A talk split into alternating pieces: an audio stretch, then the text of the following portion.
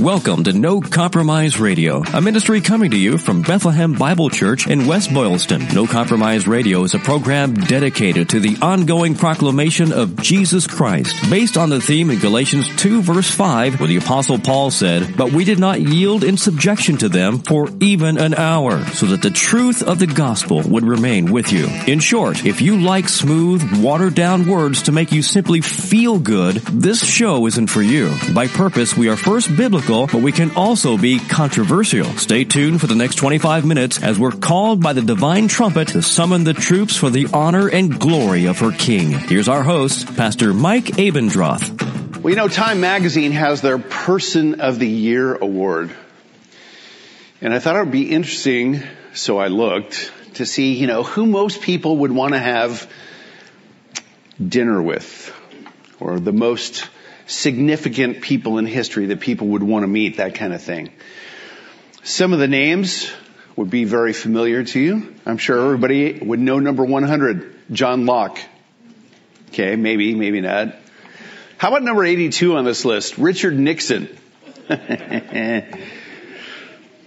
Augustine at 72. And then slightly more theologically significant at number 69 was Elvis Presley.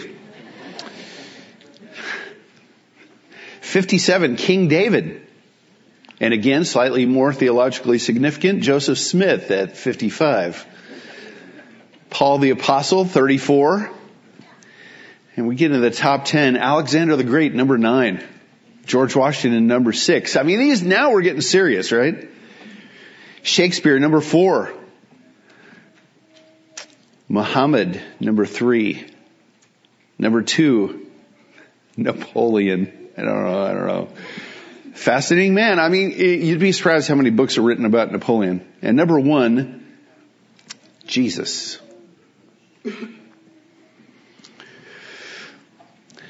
Now, if I asked you, you know, if you could have a conversation with anyone in history, who would you say? You'd say, I hope, Jesus. But I thought, well, what about one particular event in the life and ministry of Jesus? And I was thinking, you know what would be really fun would be to talk to Nicodemus after he spent the evening with Jesus. Wouldn't that be good? If you could just say, Nicodemus, what was that like? I have to tell you, I don't think he'd be able to talk. Go ahead and open your Bibles at John chapter 3. And you know, as we go through this, just keep this in mind. If you have a red letter Bible, because I actually was looking at my uh, Legacy Standard Bible online, my, my version there where I've set the settings, don't ask me why, but where I've highlighted all the red letters. Most of what we're going to look at this morning is red letters. Nicodemus doesn't say a whole lot. What he does say really isn't that profound. What Jesus says is very profound. And it's interesting, you know, the most famous verse in all the Bible, John 3:16, is in this passage. How often do we say, well, you know, Jesus told Nicodemus? We don't. Why not? Because, like when I went through, as I was saying earlier, it was four separate messages. And I was looking at those and I just thought, I mean, there were a couple of things I thought. One is I, I noticed a, a theological error in one of the sermons that I thought, man, I hate that. So, you know, we grow in time and I thought I'm gonna, I'm gonna correct the record. But I think one of the, one of the things is by looking, as Pastor Mike's been doing, by looking at the small picture, we pick up all the minutia, which is interesting, but what's the big picture? What's going on here? And this morning, I, I really want us to focus on this, the, the compassion, the insight, of the Lord Jesus Christ. We're going to see that. And we're going to look at three truths about unbelievers. Three truths about unbelievers. And I hope it'll give you confidence in evangelism, a compassion for the unsaved, and an urgency to preach the gospel to your friends, family, and even strangers. I mean, I look at it this way. If the gospel is vital for someone like Nicodemus, this religious person, it's pretty vital for every unbeliever. Our first truth We're going to have to move quickly because like I said, this is really like four and a half hours compressed. Or we could just keep going. All right. Unbelievers need transformation. Unbelievers need transformation, or if I wanted to say it, you know, more textually, unbelievers need to be born again, right? Look at verse 1. Now there was a man of the Pharisees named Nicodemus, a ruler of the Jews. This man came to Jesus by night. He's a man of the Pharisees, an expert in the law. We'll see here in a moment in verse 10 that he's the teacher of Israel. In other words, there was no one in Israel whose opinion, whose religious opinion was more respected than Nicodemus. There's no one who was seen to have more understanding of what God demanded than Nicodemus. If there was a dispute on the law and you went to Nicodemus, it was like getting a ruling from the Supreme Court. He was the top authority. And on the surface, there was no one less likely to get saved than Nicodemus, right? I mean, from his perspective, he doesn't need it. He doesn't need anything. The Pharisees were what? They were arrogant. They were prideful. They were keepers of the law. They thought they knew what God demanded, or at least they presumed they did. But the Pharisees did more than teach the law, of course. Bridges says this. He says the primary cause of the Pharisees' antagonism towards Jesus lay in his ignoring of their hundreds of elaborate but petty rules that they had devised for interpreting the law of God. Not only did they devise these hundreds of man-made rules, but they also had elevated them to the level of scripture so that to break one of these rules was to violate the law of God itself.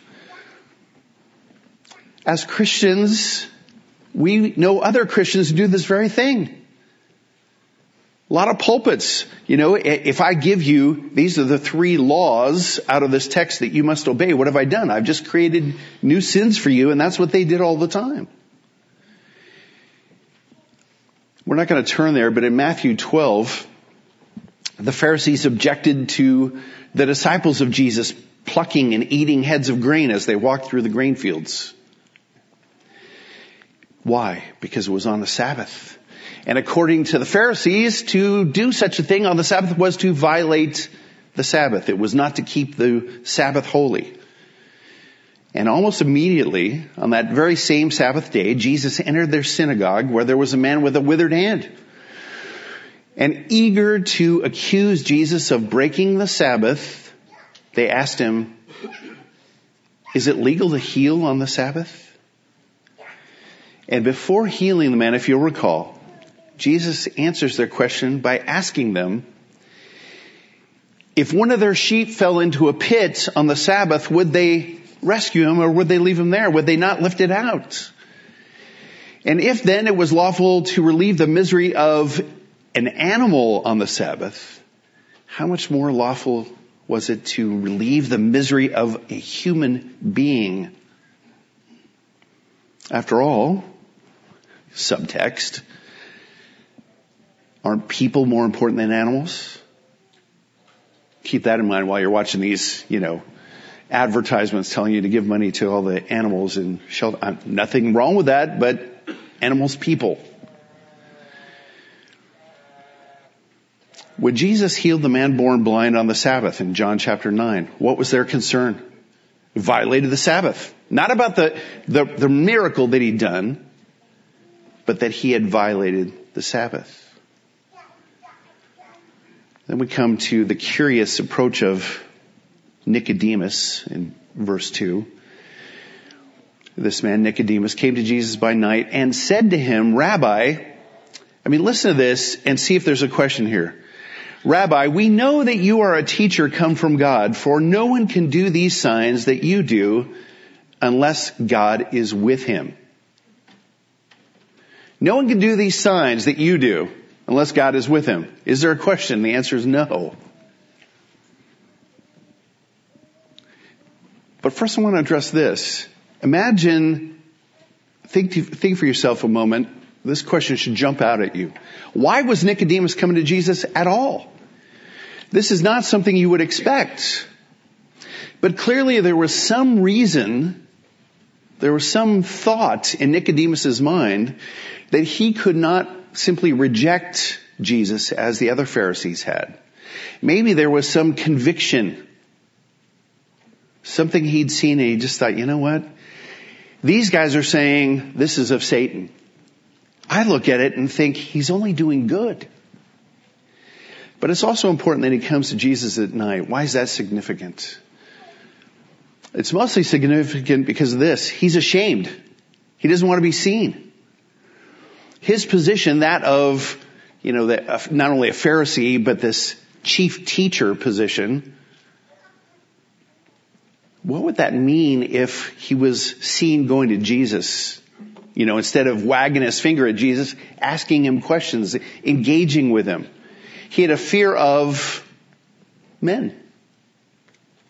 A fear of his fellow Pharisees. Even those who weren't Pharisees. What would a regular Jew think if he saw a Pharisee going to Jesus with theological questions? Now, is Nicodemus a believer? I don't think so. I think the best way to describe Nicodemus is fascinated. He wants to know who Jesus is, but he can't even bring himself to say, are you the Messiah? Are you a prophet? Who exactly are you? So he comes with this sort of oblique, this kind of tangential approach to Jesus. Nicodemus is unlike these other religious leaders. He wants to know what the nature of Jesus' authority is. Who is he? He acknowledges that Jesus has performed signs and ones that can only, and that's by the way the nature of the word, they can only be done by the power of God. And it's interesting also that he says we. It's doubtful that he went with others that night for the same reason that he went at night. He didn't want other people to know that he was doing this.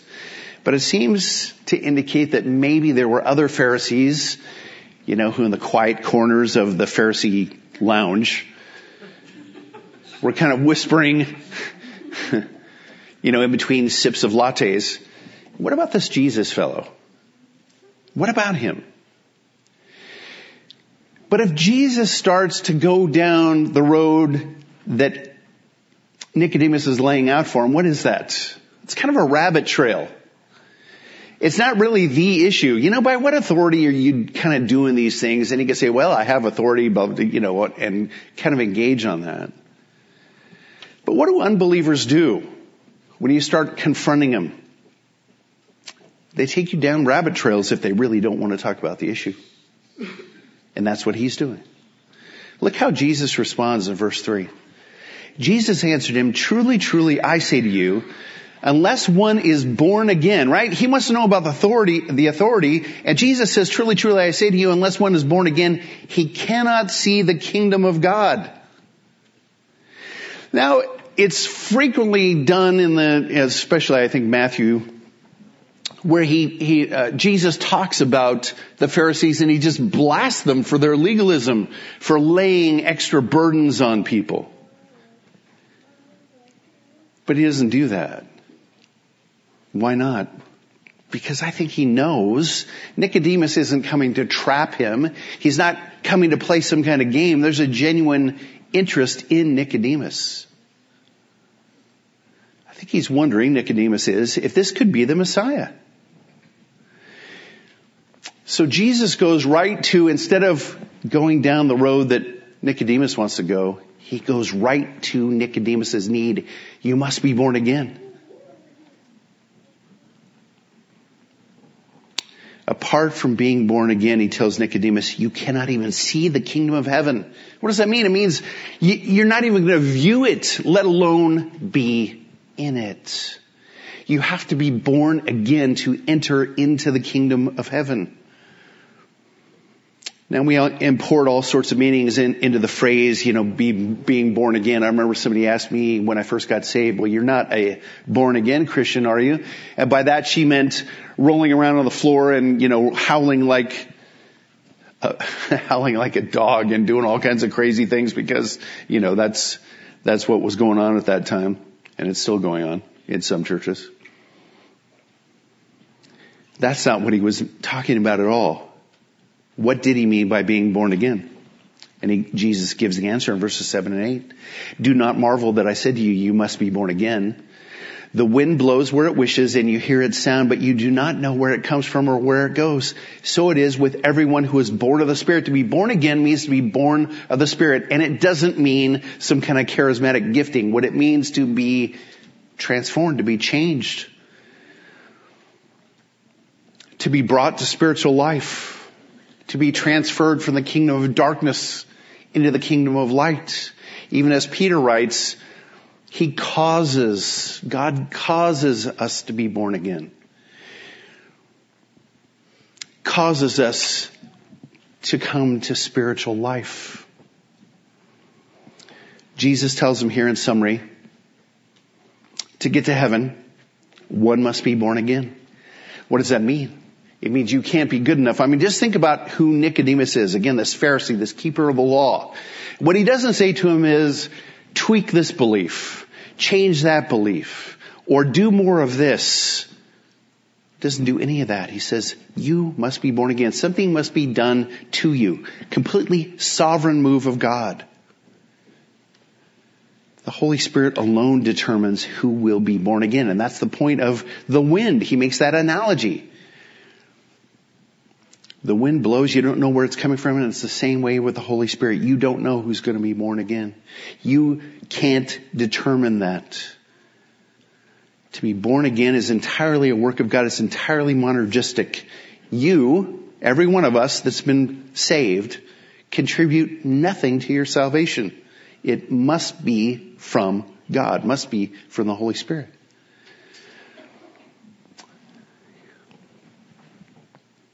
Being born of the flesh is contrasted with being born of the spirit. Well, being born of the flesh is wonderful, but it comes with a debt we cannot pay, right? We're born in sin and someone has to transform us. Somebody has to change us. We're born in Adam. We're born in his likeness. We're born of his genetic material. And because of that, because he sinned, we inherit his sin nature one that precludes us from entering the kingdom. So number one, unbelievers need transformation. Number two, unbelievers need the, or I'm sorry, unbelievers reject the truth. Unbelievers reject the truth. Nicodemus says to him, now again, keep in mind, he's come to Jesus at night. He, he wants to know who he is. And when Jesus says, there's something wrong with you, Nicodemus, and it's something you can't fix. You need to be born again. Look at his response. Number, uh, verse 9. Nicodemus said to him, how can these things be? And back to the red letters we go. Uh, verse 10. Jesus answered him, are you the teacher of Israel and yet you do not understand these things? How is it possible, Nicodemus, with all your letters, with all your accomplishments, with all your degrees, you don't understand how to get to heaven. You think it's by your own works. Why? Because he's never had his mind illumined by the Holy Spirit. So he comes to the Word and he thinks God needs help in developing these rules and regulations. I need to keep these things. The truth is you can't keep those things, Nicodemus. Knowledge alone, wisdom alone doesn't get you into heaven. It's grace alone. Here he is, Nicodemus, the teacher of teachers. And he doesn't know this. Now, if you want to know how far you can walk on the Sabbath, Nicodemus can tell you. If you want to know how to become ceremonially clean, you know how you can wash yourself and get back into the camp, get back into righteousness, enter into the temple, Nicodemus can help you. But there's one little thing Nicodemus can't tell you. And that's how to get to heaven. That's how to be forgiven for your sins. He'll have an answer, and his answer will sound like a Mormon, a Muslim, a Jehovah Witness, a lot of evangelicals, which is what? Do more. Be better. Get busy. Obey these things. then God will love you.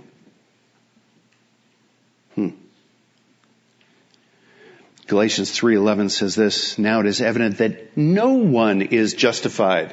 No one in other words is declared righteous before God by the law. For the righteous shall live by faith. Our righteousness isn't in us. Our righteousness is credited to us by believing in Him who actually is righteous. We cannot do it ourselves. This is so antithetical. It's so opposed to Pharisaical thinking. And dare I say, it's so opposed to what many Christians even think. But this is the only answer that Nicodemus could give someone. Be better. Have your best life now. Verse 11. Truly, truly, I say to you, again, red letters, I say to you, we speak of what we know and bear witness to what we have seen, but you do not receive our testimony. If I have told you earthly things and you do not believe, how can you believe if I tell you heavenly things? Nicodemus was smart. Nicodemus knew the word intellectually. He didn't know it theologically. He didn't know it intimately. He didn't know it as it is. He wanted to understand, but listen carefully. He could not.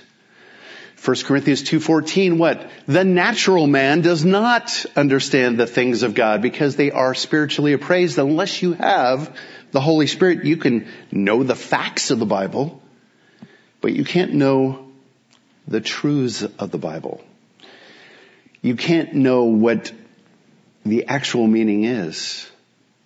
And therefore you'll impose your own meaning on it. Nicodemus wasn't aware of this yet, but he was talking to the man who actually knew the truth. He was talking to the solution to his confusion. Look at verse 13. No one, this is Jesus again, no one has ascended into heaven except he who descended from heaven, the Son of Man. He's referring to himself, of course, the Son of Man. The name he used more often about himself than any other. And he says, talks about his ascension, which will happen, but he talks about it in past tense because it's a sure thing. But this is the key part here, except he who has except he who descended from heaven. Tells him here he came from heaven. Now again, if we just think Nicodemus is like all the other Pharisees, what's going to happen? You came from heaven. He's going to challenge him, maybe even walks out. That's not what happens. But Jesus is presenting to him his credentials for making these statements.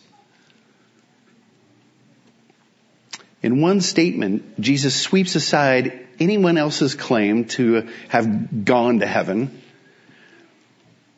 And he also says that he's the only one who's qualified to speak of heavenly things. The, the one who left the company of his father and come to earth to do the father's will. And then he gives an illustration to help Nicodemus understand in verse 14. And as Moses lifted up the serpent in the wilderness, so must the Son of Man be lifted up, that whoever believes in him may have eternal life. In Numbers 21, one of our favorite books, you know, if you're going through reading the Bible consecutively, you love to get to Numbers. Numbers 21, the Israelites complained about God and Moses. So what did God do? He sent snakes among them, poisonous snakes. And many of them died. And if you'll recall, Moses then intercedes for the people. And the Lord directs him in verse 8 of Numbers 21. He says, And the Lord said to Moses, Make a fiery serpent and set it on a pole, and everyone who is bitten, when he sees it, shall live. So Moses made a bronze serpent and set it on a pole. And if a serpent bit anyone, he would look at the bronze serpent and live. Now can you imagine you're in the, in the wilderness in Israel and these serpents are out there biting you or biting people and they're dying. And Moses puts a snake up on a pole and says, if you get bit, look at this pole, look at this snake and you will live. What are you thinking? I mean, that sounds foolish, right? The wisdom of God is foolishness to men. Jesus says, in that same way, in that same way, I'm going to be lifted up. And everyone who looks on me will live. Everybody who, I mean, did they just look up there? They had to believe what Moses was saying, otherwise they wouldn't look up there. You have to believe who Jesus is. Now imagine being Nicodemus again hearing this that the only way to live was to believe on the Lord Jesus Christ. But that's what he means. That word that in verse 15, that's a purpose statement. The whole reason for Jesus being put on the cross is that those who trust in him alone for salvation will be saved. So truth number one, unbelievers need transformation. Unbelievers uh, point number two, unbelievers reject truth. That's what he was doing. He was still rejecting truth. And number three, unbelievers are in peril. They're in danger. They're in danger. The good news is, of course, there is a rescue plan. Look at verse 16. For God so loved the world. Now it's interesting, again in context, that for refers to what? verses 14 and 15, that whole idea, that thing that we've just seen where if Moses said, look at the serpent and live, and now Jesus says, look at me when I'm lifted up and you will live. And then, for God so loved the world. Now we know this is it. God so loved the world. We know that every unbeliever right? If, if every breath is a gift from God, if life is a vapor, if life is short, every unbeliever is a God-given breath away from eternity in hell. If they don't believe, they're going to hell. And every person would be in precisely that same situation as Nicodemus, if not for the love of God. Now the word or the phrase there, so loved, it means in an infinite degree and in such a transcendently glorious manner. That's what Simon Kistemaker said. God acted, right? That's what love does. If God, and I've said this I don't, I don't, a few times, if God just emoted, if he just sat up there and he was just kind of the, as many picture him, just this sort of this emotional angst and he's loving but he's nervous and hoping that we're going to believe in him. That's not the picture at all. In eternity past, God knew that mankind would need salvation. He knew that everybody would be plunged into sin by Adam's transgression. He knew that everybody was on track for eternity in hell. So the triune God acted. That's what love is. And God is love. I was even reading this week. Why is there a trinity? Why are, there three persons in the Godhead? Because one person could not love.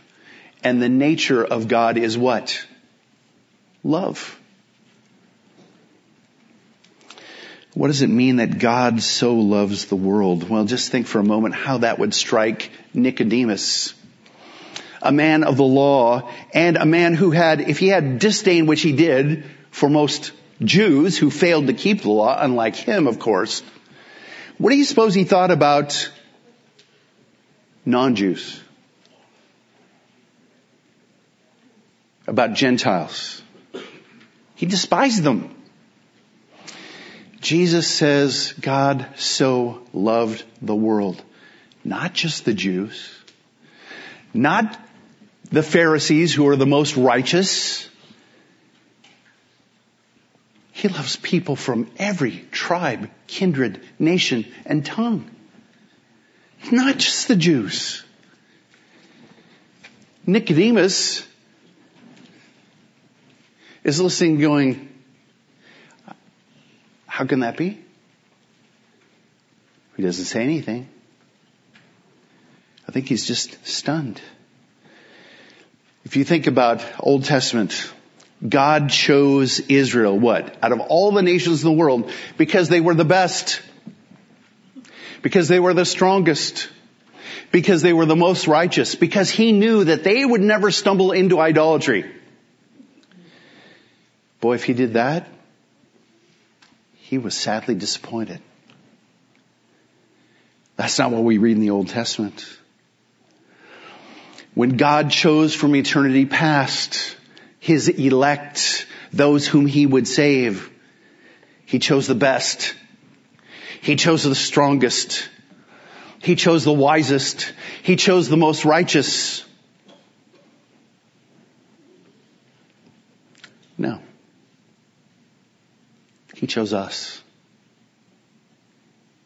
And then he transformed us. He changed us. He caused us to be born again. He sent his son on a rescue mission. Now some insist this verse means that God loves all men equally. Is that true? No. And as I just kind of indicated, up to this point, God had worked kind of mediated through the nation of Israel, right? The truth had come to Israel first, to the Jews first. But with Jesus Christ, with his life, death, resurrection, and ascension, and his sending of the apostles, what's going to happen? This is all going to change. It's going to go to all the nations. The love of God would be manifested to the whole world, not just to the Jews. Now again, back to verse 16. For God so loved the world that he gave his only son. Odeberg says, the son is God's gift to the world and moreover it is the gift, the gift of all gifts. There are no divine gifts apart from or outside the once born son. Now confession, I have a true confession here. I hate the ESV here in this verse. Why? Because it says only son. The Greek word is monogenes, and it means only begotten, mono being only, genes being kind of class or type. And the idea is that Jesus is completely unique. He's unlike anyone there ever was or ever could be. We know as we study him that he is ever existent, eternal, He's creator, not created. He's fully God, yet fully man. Listen what the Nicene Creed says. And we believe, and in one Lord, Jesus Christ, the Son of God, begotten of the Father, the only begotten that is of the essence of the Father, God of God, light of light, very God of very God, begotten, not made, being of one substance with the Father, I mean, that would be a lot to put in this verse, but it would be a lot better than only son. It's just not enough. Others say the only begotten, which I, I much prefer. Why did Jesus come? Again, verse 16, that, here's the purpose clause, hina clause, really so that whoever believes in him should not perish Every single person who believes in him will not perish. That whole last section of 16 gives us that purpose. The Father gave His Son to the world so that whoever believes would be saved. There's a plan. So does that really mean whoever believes? Well, yes and no. Keeping it in context, thinking about what he's just told Nicodemus, what does that mean? Everyone who has been born again. Can you be, can you believe and not be born again? Can you believe without having a supernatural transformation wrought by God upon you? And the answer is no. Absolutely not. How could you? But people say, well, this proves free will. After all, whoever or whosoever is there, are you trying to say the Bible's wrong? No. I will say that translation. If I did it in Greek class, it'd be like F written across my, my paper. Why? Because there's a word for whoever, whosoever, and it's not there. That word, whoever believes, and it is one word in the Greek, that word means believing ones. Those who are in a state of believing. Well, how did they get to be in a state of believing? The Holy Spirit caused them to be born again, so they believe. All that the Father draws, all that the Spirit causes to be born again, those are the ones that Jesus came to rescue from perishing, which means perishing doesn't mean they simply die, because we're all going to die. This is referring to eternal death. This is referring to hell. This is referring to what Leon Morris said is a dreadful reality that cause, or that awaits the impenitent. In other words, if you don't believe in the Lord Jesus Christ, you're going to a horrible place. Some people say, well, hell is the absence of God. Actually, that would be a blessing. The truth is, hell is the full force, the full presence of God, all of His holiness, all of His unsatisfied justice poured out on you. If we think about how horrible the cross was, how horrible the crucifixion was, and we think, well, hell must be kind of bad, but it can't be that bad. The cross was a good preview of what hell is like forever for those who do not believe. Again to verse 16, but have eternal life. You'll not perish, but have eternal life. This is in the Greek, and I won't go through all the details here. It is a guarantee. This is the work of the triune God that you will not perish, but have eternal life. That's what he did. He came to, on a rescue mission. Look at verse 17. For God did not send his son into the world to condemn the world, but in order that the world might be saved through him. Listen, the world was already condemned. Every single person was already condemned. They were already judged. That was already a done deal. Look at Romans 5:12. I'm going to skip it for the sake of time. But Jesus came and lived a perfect life, died a substitutionary death, rose on the third day, and then ascended into heaven. Why? To rescue those who would otherwise perish. To rescue those the Spirit caused to be born again. Jesus did not come to condemn all sinners because they were already condemned. Jesus entered the time, the time and space continuum in order to save sinners. Jesus did not fail. He could not fail. And all that he came to save will be saved. Now, verses 18 to 21, whoever believes in him, whoever believes in Jesus is not condemned. But whoever has not believed is condemned already, right? That's just what we said. Our our default position is condemnation. Because he has not believed in the name of the only Son of God. And this is the judgment. The light has come into the world and people love the darkness rather than the light because their works were evil. For everyone who does wicked things hates the light and does not come into the light lest his works be, should be exposed. But whoever does what is true comes to the light. Why? Because they have no need to be ashamed so that it may be clearly seen that his works have been carried out in God.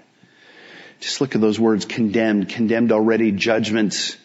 All these words are associated with unbelief. They love sin and hate Jesus. John is equally plain that those who do not believe are already condemned before they die, right? They are dead men walking essentially. It's interesting that Nicodemus came to him when? At night. You won't find anything good said about night or darkness in that passage. Again, I could go back to John chapter 1, how Jesus is the light. We don't have time for all that, but I want to give a few takeaways before we, before we close.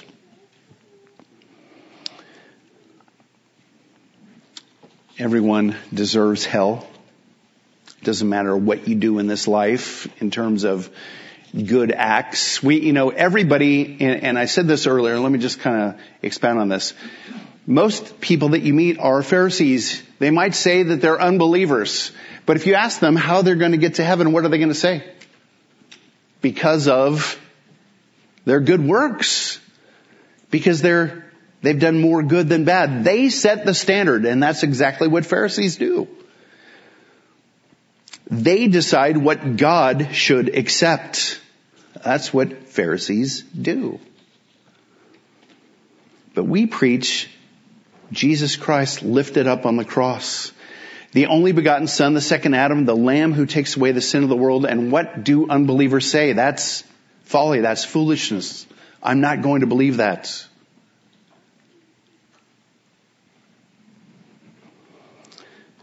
But here's the thing. No one is beyond the power of God to save. Why do we give the gospel to people? If it's foolishness, if they're not going to believe anyway. Because sometimes God uses that to save people. And may I say, the lack of immediate results is not an indication of failure. Do we get discouraged? Do you get discouraged? You preach the gospel to somebody and they go, yeah, I, just can't go for that. They reject it. I do. I want them to believe. Of course, wouldn't I be shocked if I was just standing next to somebody in the grocery store or let's say I'll randomly pick a place, the Olive Garden, and I, and I gave the gospel to the waiter or somebody and they said, you know what? I believe, would you pray for me right now? Why is that? Why would I be shocked? Because we believe the gospel can transform lives, but we don't really believe it. We believe somebody else is going to preach the gospel to them, they're going to get saved, but certainly that's not going to happen when I do it. There has to be somebody special to do that. But there's an ending to this story. There's an ending to this story. In John chapter 19, verses 38 to 40. This is after the crucifixion. After these things, Joseph of Arimathea, who was a disciple of Jesus, but secretly for fear of the Jews, here we have that secret faith again, asked Pilate that he might take away the body of Jesus, and Pilate gave him permission. So he came and took away his body. Nicodemus also, who earlier had come to Jesus by night, came bringing a mixture of myrrh and aloes about 75 pounds in weight. So they took the body of Jesus and bound it in linen cloths with the spices, as is the burial custom of the Jews. Came by night. He was ashamed. He sat there silently listening to Jesus. All these red letters, just a couple little interspersed comments from Nicodemus, occasional questions like, how can this be? I don't understand. What we don't see that night is what? I believe. Jesus, would you pray for me? I believe. Our, even I want to believe. We don't see any response at all. The response comes later. If Jesus didn't press Nicodemus for an answer that night, if he didn't say, Nicodemus, will you just pray this prayer right now? If Nicodemus, will you just do this right now? Nicodemus, will you? He didn't do that. Should we? I don't know. But that seems like a pretty good indicative answer right there. Tell them the truth. Trust God for the results, right? Let's pray. Father, we thank you for uh, your word. We thank you for the Lord Jesus Christ. We thank you that the truths contained in scripture are powerful. They're powerful enough to transform lives. We pray that as we interact with unbelievers, as we interact with those who even profess to be Christians. Father, I, I've never met a Christian who was insulted when I preached the gospel.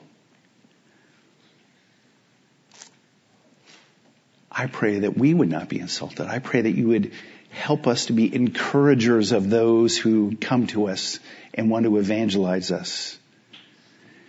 And in the same way, Father, I pray that by your Spirit, by your enablement, that you would cause us to be rapid runners to unbelievers to give them the truth.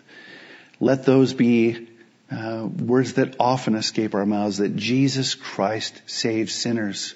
Let us not be ashamed to say that the Holy Spirit must cause people to be born again. Let us not be ashamed to say that you are sovereign in salvation, even that you've elected before the foundation of the world. All these things are true.